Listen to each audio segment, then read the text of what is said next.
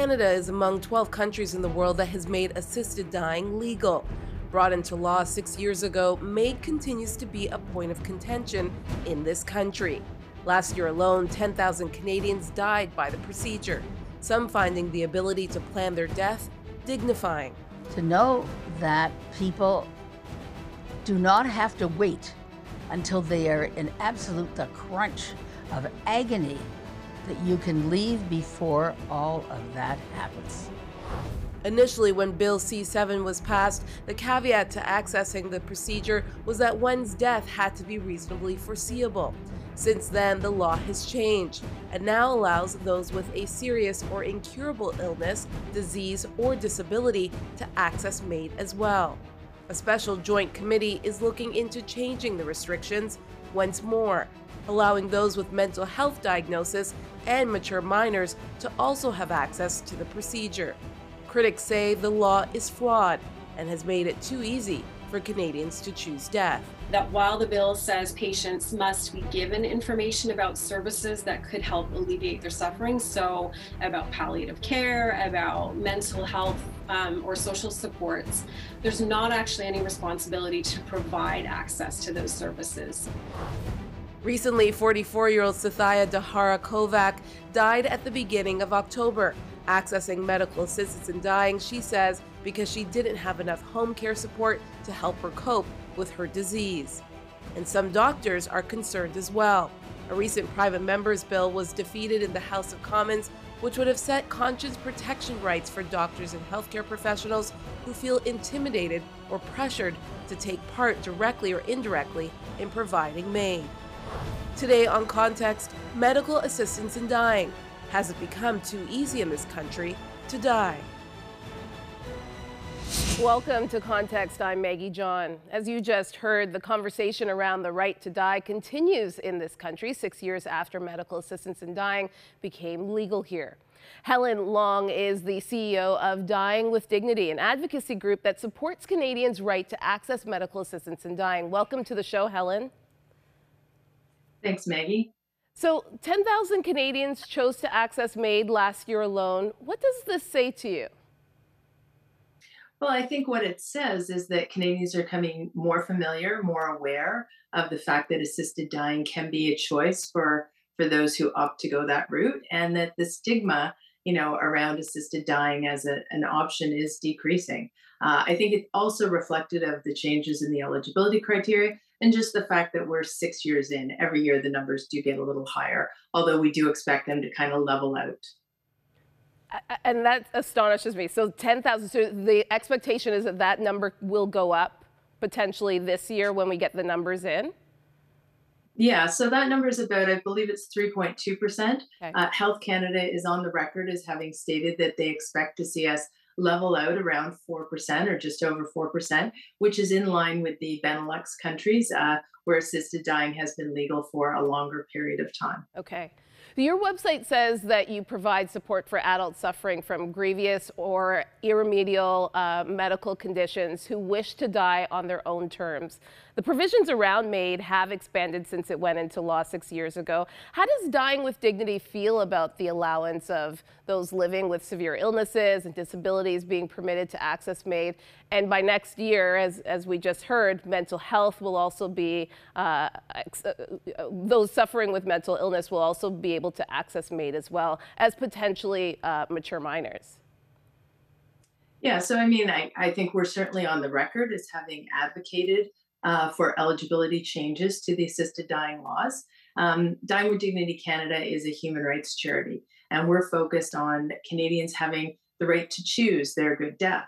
Uh, the expansions around um, reasonably foreseeable, which was the change in Bill C 7. I think those are the result of a, a court challenge. And I think in Canada, uh, these rules are very much governed by the Constitution and by the rights that Canadians have. So uh, we do support and advocate for changes and and perhaps increased changes. Um, you know, mental disorders uh, MAID for those with mental disorders as a sole underlying mental uh, medical condition will be legal in March of 2023. Uh, while the committee has been talking about the law, it will change. It is a sunset clause.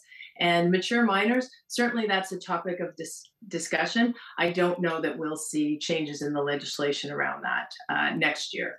Now, Helen, we're hearing cases of Canadians choosing MAID because of lack of social assistance, housing, care, and families are shocked when they find out that their loved one has accessed this procedure. Are Canadians being fully educated, you think, on MAID and its accessibility? Well, I mean, I think uh, there's always room to educate. Um, does every Canadian have all the facts that they need around assisted dying? No, I'm sure that they don't. So that's a continuing um, communication, education um, path that we are on. Uh, at the same time, you know, I think it's important to remember that assisted dying is about uh, compassion. Uh, it's about an end to intolerable suffering as a result of a disease, disability, illness, or decline related to that. Um, and it's it's an individual choice. So you know, while we certainly can empathize and we feel for family members who perhaps were not fully involved in discussions around MAID, at the end of the day, it's an individual's right and, and an individual's choice to proceed with a MAID procedure. And why is it important that Canadians have this choice when it comes to dying with assistance? Yeah, I mean, one of the things we hear from uh, people across Canada on a regular basis is that having the ability to apply for MAID, uh, even if they opt not to go ahead with it, uh, just gives people a sense of, of comfort. They know that their suffering will end. They know that they're in control and they have autonomy again. Um, you know, not every Canadian will choose MAID, but for those who want to, it can provide a great sense of relief to them. I know that Dying with Dignity is also in favor of palliative care. Is that being given, you think, enough attention as an option when dying? And are proper provisions in place to make palliative care a viable option for Canadians? Yeah, I mean, I think it's it's very clear, and it's been very clear through the um, witnesses at the Joint Committee that there is not enough palliative care in Canada. There's not enough access to it. It doesn't begin early enough. Um, I think there's a lot of information out there that talks about the need for palliative care. So we would join that call for governments to continue to increase funding, support services related to palliative care for Canadians. All right, one final question for you, Helen. We have 30 seconds left, but I want to squeeze this in. Some have criticized Canada for making it too easy to die in this country. Do you think that's true? You know, it's ironic. One of the things we, things we hear most often is that people are having such a hard time accessing an assisted death, even when they've been approved. So, uh, no, I don't think it's true. I think we're offering Canadians choice and we're offering them compassion, and that's what we should be doing. All right, Helen Long, CEO of Dying with Dignity. Thank you so much for your time today. Yeah, thanks for having me. On the other side of this debate is the Euthanasia Prevention Coalition, another advocacy group. This one is trying to redirect the conversation around the end of life to one centered around palliative care. Alex Schadenberg is the group's executive director. Alex, thanks for joining us today. Hey, it's great being with you today. We've heard uh, the numbers. Over 10,000 people access MAID last year alone. Why do you think that is, Alex? Well, there's been a normalization of uh, MAID or euthanasia in Canada, and I think it has a lot to do with the fact that early on there were a lot of stories that we heard uh, of different people who were going through difficult conditions, and they were uh, the, the message was to Canadians that euthanasia is the answer to these conditions rather than talking about proper care. And so I think by uh, constantly being re- reinforced with that message, it normalized it, and the numbers went very high very fast. We've heard of recent, a recent example, I'm sure you have as well, of the 44 year old Manitoba woman who chose to die by MAID. And in a note that she left for her family, she said it was the lack of available home care that helped lead to her decision. What does that say to you? Well, there's been a lot of cases like that. And what we have is a situation that the disability community warned about. They said that if you legalize euthanasia MAID for these reasons, such as uh, chronic conditions, etc., that you're going to get a lot of people who are living in poverty. They're living in poverty and they might have other health conditions, but they qualify for MAID. So this becomes the escape mechanism of poverty. Uh, it's it's absolutely distressing that in a country like Canada, this is there's, there's lots of stories like this. I'm getting calls all the time, and I'm dealing with lots of people who are going through exactly the same situation. And I think it's very tragic that people are being killed for these reasons. Those living with disabilities are also concerned about the new provisions, and by next year, those with mental illness will be able to access MAID, including possibly mature minors. Is it becoming too easy to die in this country, Alex?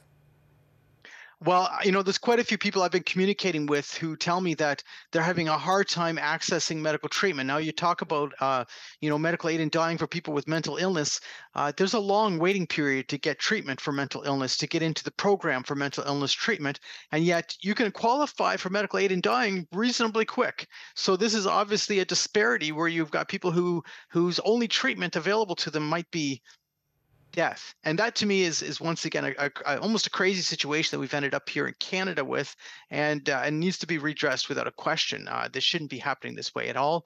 I'm concerned about people with disabilities about uh, uh they feel that their lives are not worth living and the society seems to be uh, agreeing with them. You say this is about abandonment not autonomy. What do you mean right. by that? And shouldn't canadians have the freedom to choose how they die well, the issue of freedom to choose, well, you have to look at what the law says itself. So the law really, if you define the law and you look at what it says, it's really about the rules that the doctor or the nurse must do in order to approve your death. That's what it's about. So someone might request it, and that's absolutely correct. But this is what the law is about. So really, it focuses on the act that the physician is doing in order to cause your death.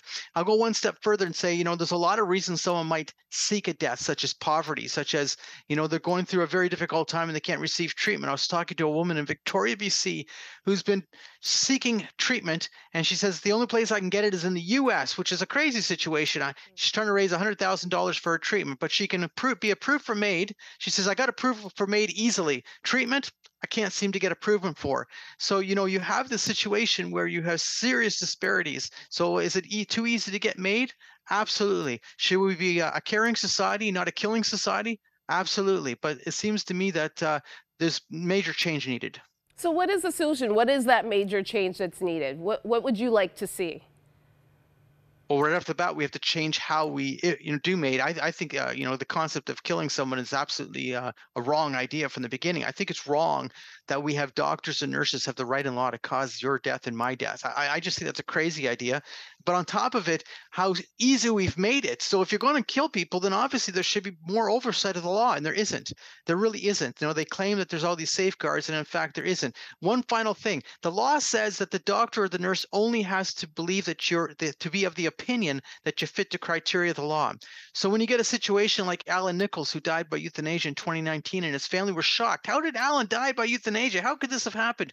And when they did an investigation, the RCMP came back and said, you know, the doctors were of the opinion he fit the criteria of the law. Well, that's what the law says. So you only have to be of the opinion. So obviously speaking, there was no redress for the Nichols family, and Alan was dead. You can't bring him back from the dead. This is the kind of thing we're having in Canada, and to me, it's uh, it's gone way, way, way, way too far. I don't think we should be killing anybody, but how we're doing it is uh, is actually become uh, we're the most permissive now nation in the world.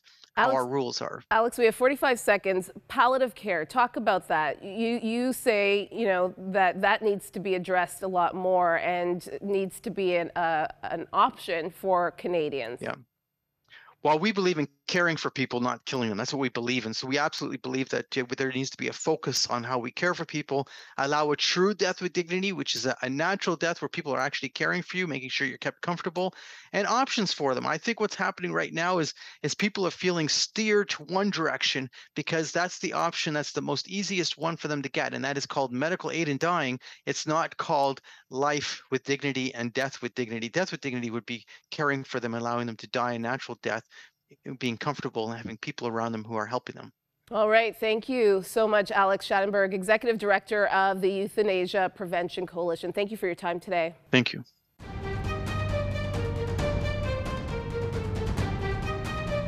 Pastor Paul Charbonneau has counseled many over his years in ministry, and the choice to die by assistance is a conversation he has had on a few occasions. Pastor Paul Charbonneau joins me now. Thank you for joining me today, Pastor Paul. Bless you. Thank you. Thanks for having me. So, besides being a part of a denomination that doesn't allow clergy to take part in medical assistance in death, how do you personally feel about this? Well, again, like I'm, you know, when I when I came to Christ, I sort of like I felt like the whole thing was about life. You know, the whole the whole thrust of of the scriptures is about life that Jesus came to, to bring life and the fullness of life. So right from the very beginning, when we became a Christian, this is almost like 45 years ago, we got involved with uh, basically uh, pro life issues. And so this is just another manifestation of, uh, of what we're facing uh, in our culture today. You tell the story of meeting one man who had chosen MAID after losing his wife to cancer, and, and you say right. more could have been done. What do you mean by that? That more could have been done for that man? Well, I think I'm thinking about first of all, like he he was i don't think he understood all of the the, the, the ramifications of what he was doing um, as far as um, you know the impact that that would have on not only his children but his grandchildren too what was he saying in in in what he was choosing? Um, i think we probably could have done a better job of you know giving him the full picture of this. But on the other hand just his personality was he, he was a very difficult person to give an, uh, another point of view. Mm.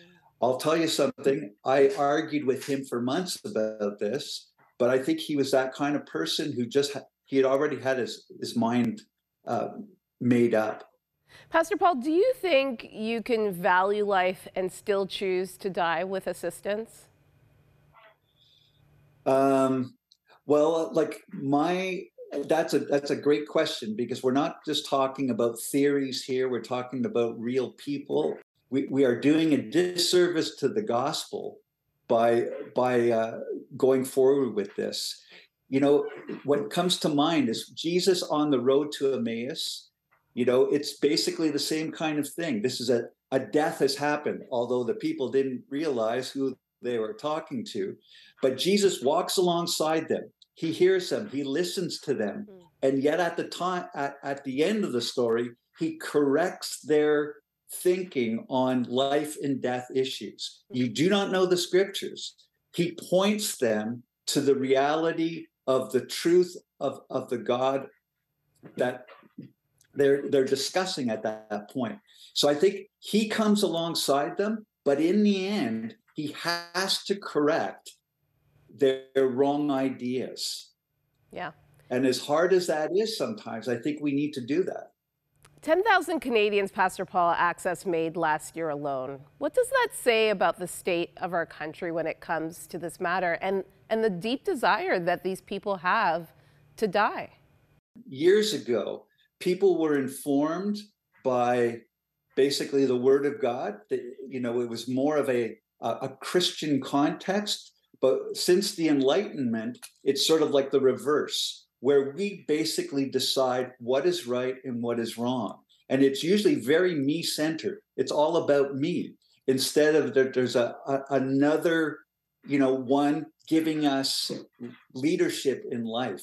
I think it's it's a very different context that we're living in today. So, and I think people you know, people think, you know, like, like, and this just happened to me just a, a, a couple of weeks ago, where someone said to me, you know, I don't want to be a burden on my family. Mm. You know, that's that's the common thing we we hear. I don't want to be a burden on my family. But the fact of the matter is, we're all burdens on each other. You know, babies are burdens, teenagers are burden. I'm a burden. You know, that's the reality of life. And I think it stretches people to to think, no, I, I, I, I need to take care of my aging parents. But we're living in a culture today that is is, is so incredibly me focused mm. that um, it's you know I, I know I sound like a dinosaur when I talk about this kind of stuff, but well, I, I think of the scripture that says, "Come to me, all who are heavy burdened, and I will give you rest." And I think that's yeah. that's the that's where you're going with with that sentiment, so that we don't have to carry this burden, but that we can give it Absolutely. to Jesus. Pastor Paul Charbonneau, yeah. thank you so much for your time today, sir. Okay, bless you. Coming up, the Q. Has it become too easy to die in Canada? Do we value life in this country? We will discuss. I don't think that equality and dignity necessarily means a fast track to death, right? One should one should be uh, provided with the resources to live with dignity as opposed to a fast track to die with dignity, so called. That was Nancy Hansen. She is a professor of disability studies at the University of Manitoba, sharing her concerns about medical assistance in dying. I'm joined again by the Q panel. Renee and Moira are here. Brian is away, so we're joined by Andrea Senna, Director of Policy at Cardus. Thank you all for joining us today. All right, today we're talking about MAID and the changes that continue to be made around the access to this procedure. Is dying in this country proving to be easier and easier, Moira?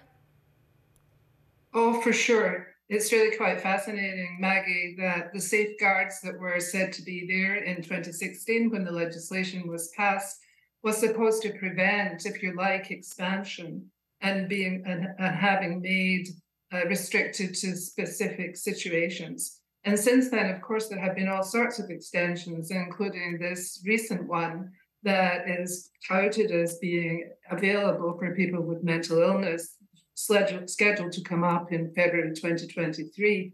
So, that coupled with the increase in numbers since the legislation passed, I think that goes to show that while it's not incredibly easy and something like that, of course, never should be or could be, it's certainly a lot easier. And the safeguards that were said to sort of put a hold on expansions they've been shot down one by one. Yeah, the critics are out there and they're saying, uh, you know, just there was a big article in the New York Times also criticizing uh, Canada for being easier, an easier country to die. Andrea, what are your thoughts?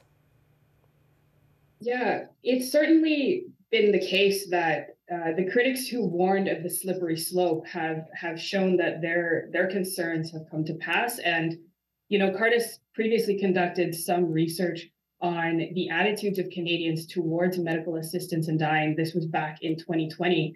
And even at that time, many of the Canadians who were sort of cautiously optimistic or cautiously supportive, I should say, of, of the procedure maintained their concerns around um, you know, access to this procedure for those who are vulnerable, the elderly, people with disabilities, people with mental illnesses. And so I think it's an unfortunate confirmation for those who were concerned about the expansion of this procedure that yes, it is appears to be getting easier, although it does seem that more people are ringing the alarm bells around the concerns for this as as it expands as well. Yeah, it does seem like the alarm bells are ringing a lot louder than they were in the initial stages. Medical assistance in dying has morphed from being a procedure accessible to those with foreseeable death to now being one that is accessible, as you said, Andrea, to a growing number of people in the community, including those living with disability and soon mental illness. What does this say to this demographic specifically, Renee? Well, I think it speaks to uh, the currency that we place on life, and that perhaps that perhaps life is uh, the value of a life is measured in terms of social utility, right? And you know, we are reading with all of the reports and the articles and opinions that are coming out that perhaps uh, there can be a social uh, approach or understanding that we can take care of the vulnerable to a certain point and then when they be, it's it's far too intense to give care or far too burdensome and let's talk about the dollars here for a minute um, then then death by suicide is an option. Um, so i think it's, it, it it says something about the value that we place on a life in this country that um, this procedure is becoming accessible to all. But i question accessibility though because at the end of the day the number one safeguard is request mm-hmm. by request. In all of the dissenting articles and, and op-eds that we've read, it seems to me that there are there are um, cases surfacing where, in fact, uh, MAID was offered by a medical ethicist, a, prof- a, a practicing medical you know practitioner in a hospital, for instance, and and also that that access to that procedure seems far more easier mm. and less complicated uh, than than struggling to get accessible and affordable and timely care, whether it's for a mental illness, whether it's for housing, whether it is food.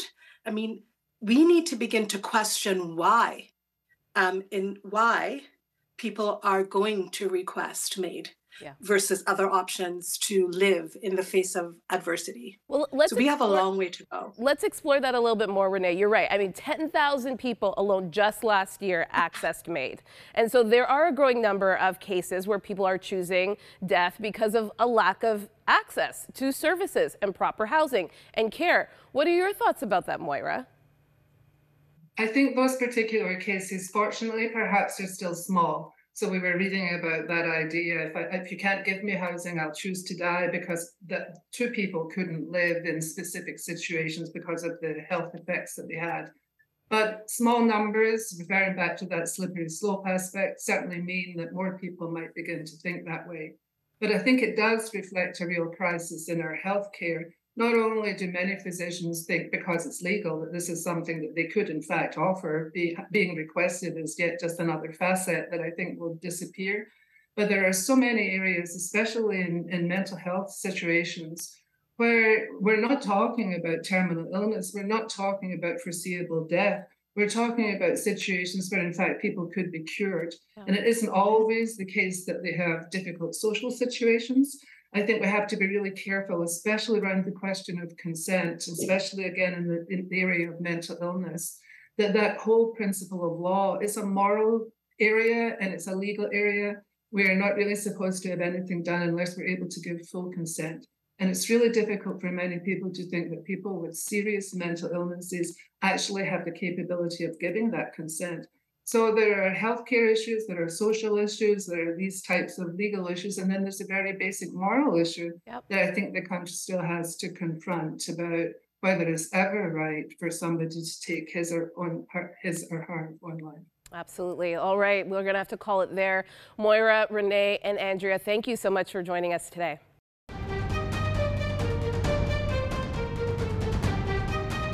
Over the past 24 seasons here at Context, the team has covered the topic of euthanasia or medical assistance in dying many times. The issue is complex and both sides have valid points. The reason we chose to cover it again this time is because a mom reached out to us when she found out her 23 year old son, who had lost partial eyesight due to type 1 diabetes, had been granted access to MAID without her knowledge. An illness that millions live with all over the world was deemed enough for a 23 year old to be granted the ability to end his life. The mom was afraid to talk to us on camera. Life is valuable. It is a gift, short or long. How you choose to share that gift is left for each of us to decide. But how do we show the people in our lives that they are valued? How do we remind those living with illnesses or disabilities that there is a place for them in this world as flourishing individuals and support them when they need it? So that if that day comes where one has to make a decision about life, they can do it from a place of value instead of a place of burden and pain.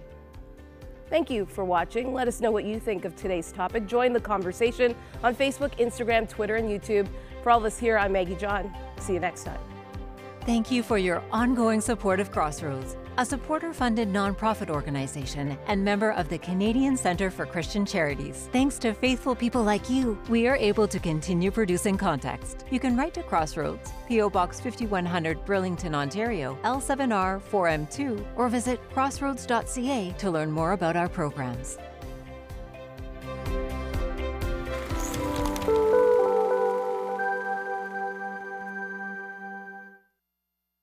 Context Beyond the Headlines invites you to an exciting new season. This year, we're expanding our reach with a brand new podcast that will explore the interaction between faith, justice, culture, ethics, and society. As we move forward with this brand new season and the launch of this brand new podcast, would you consider partnering with Context financially? It is because of the generosity of viewers like you that we're able to continue to tell the stories that matter.